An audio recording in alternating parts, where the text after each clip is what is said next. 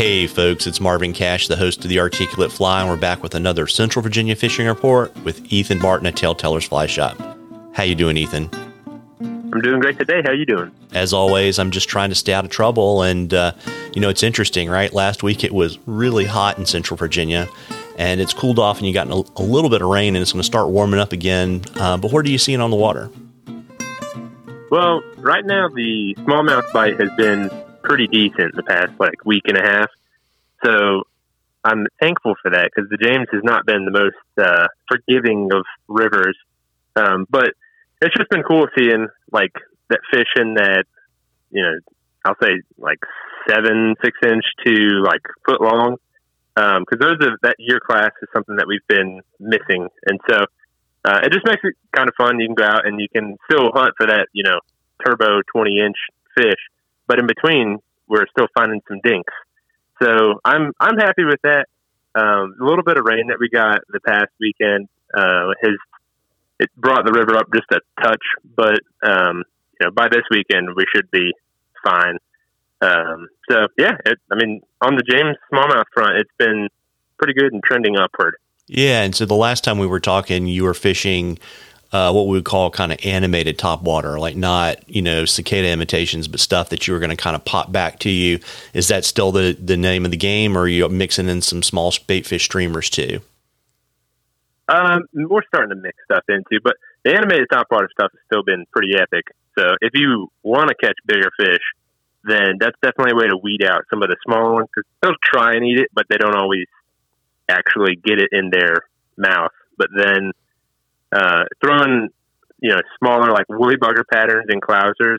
That stuff's been working really well, and that, I mean it's kind of nice, right? Because last week uh, I went up with my wife and we fished a section of river, and it's like we saw just millions of bay fish everywhere, from like an inch to two inches to like microscopic little tiny guys. So uh, as long as this flood didn't sweep some of them guys away, I mean, we should have another pretty decent year for bait fish, um, like we did last year, which was just oh, if you go out with a clouser, like they, they preferred bait fish over topwater. Now, of course, we still had really good topwater days, um, but for finding numbers, it was definitely the whole summer was pretty much a bait fish bite. Um, and so I'm, I'm kind of assuming that this year is going to trend the same way. Um, so if you've been interested in getting into tying or something, this is a great time because you can just put two little clumps of bucktail on a hook and run out there and catch smallmouth. yeah, absolutely. And when we're talking about fishing, kind of you know animated topwater, what we're really talking about, folks, is basically frogs, and then kind of like splashy minnow imitations, like little bitty poppers that imitate bait fish running for their lives, basically. Yep.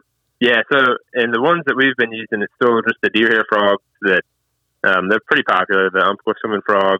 Then there's a floating bait fish minnow that it's like two inch uh, and then there's the bigger one that's the Schultz pattern that name escapes me this current second. Oh gosh, it's the diving head one. It's like four to five inches long. So the swinging um, D. But, yeah, why can't I? so many names in fly tying and. but yeah, that one's been working pretty well too. So, and one of the things I've been playing around with, which is, uh, I saw Matt Miles do this like two years ago um, with a game changer and uh, you know we were putting the foam heads, like the diving heads and stuff, on the game changers, and then I started just taking just the foam. So like I tie my game changer, tie whatever pattern it is, and then uh, take the foam and kind of like those old um, lead shot that you could like a bullet weight that you can slide up your leader that people use in conventional fishing. Just doing the same thing with our fly rods, but rather than using weights, using the foam heads and that's been kind of cool too, playing around with it because you can bring like three different style foam heads, like one of the howitzer popper heads, a fish slider head from Rainy's, and the fish diver head from Rainy's, and you can take one fly and get three different actions out of it. Uh, and that's been kind of cool too, because there are definitely times where they'll prefer different uh, types of retrieves. Um, now, again, that's where stuff starts getting into the the weeds a little bit, but it, is fun. yeah, well, speaking of that, it's kind of interesting too, right? Because if you look at just you know the traditional game changer platform, you know there are already tons of different head designs, right? Whether you know you yep. do like um, you know the wedge head or you know there are all different ways to vary that and then to your point like particularly like the guys in michigan like Schultz where they're fishing in a lot of timber they like a more buoyant fly and they fish them on sinking lines and they're actually pulling them down into the water column um, as opposed to fishing them deep all the time yep and that's definitely something that works here too like i think that's one of the things because you have two different people one people are like the the disciple. Like all they're ever going to do is whatever their mentor or whoever it is that they look up to does.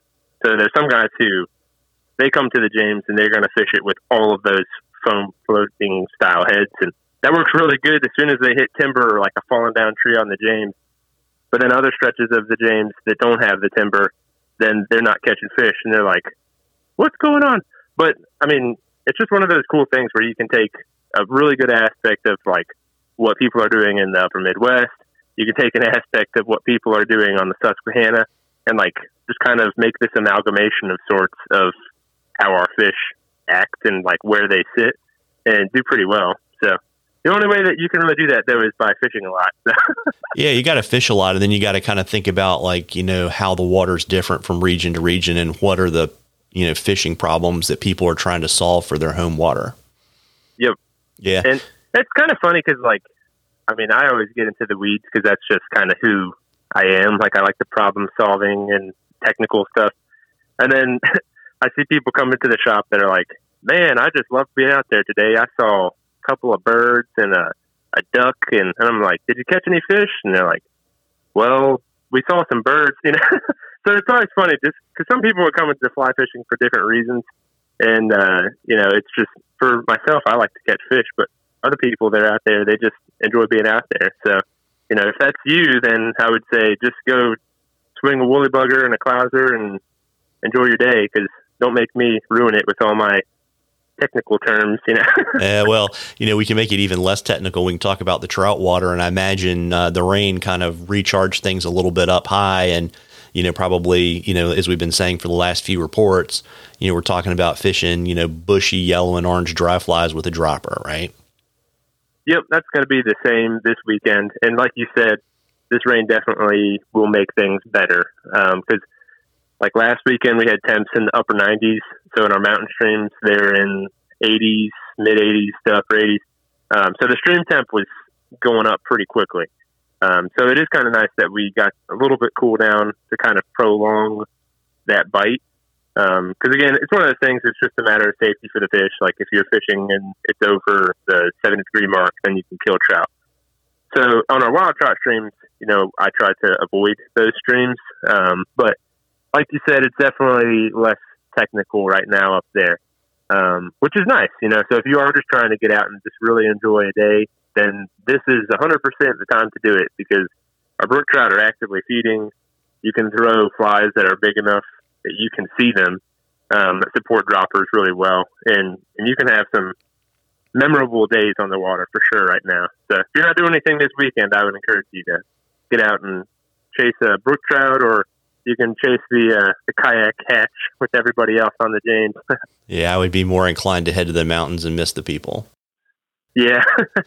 I understand that. Me, me too. Yeah. Well, you know, folks, we love questions on the articulate fly. You can email them to us. You can DM us on social media. You can drop them in the comments to our social media feeds, whatever is easiest for you. And if we use your question, I will send you some articulate fly swag, and then we will enter you know drawing for something cool from the shop at the end of the season. And Ethan, before I let you go and uh, open up this morning, you want to let folks know shop hours and where to find you and all that kind of good stuff. Yeah, so we're located in downtown Lynchburg, Virginia, and uh, we're right by the James River. It's in our backyard. So uh, if you're definitely thinking about taking a trip, I'd encourage you come by Lynchburg this year. Come say hi. Uh, through the summer, there's a lot of stuff to do in downtown, and coffee and hotels and bike paths and all that jazz. Um, but if you can't make it to downtown to see us on Main Street, then you can always find us online uh, or Instagram, Facebook, all those different social media platforms. Um, so, yeah.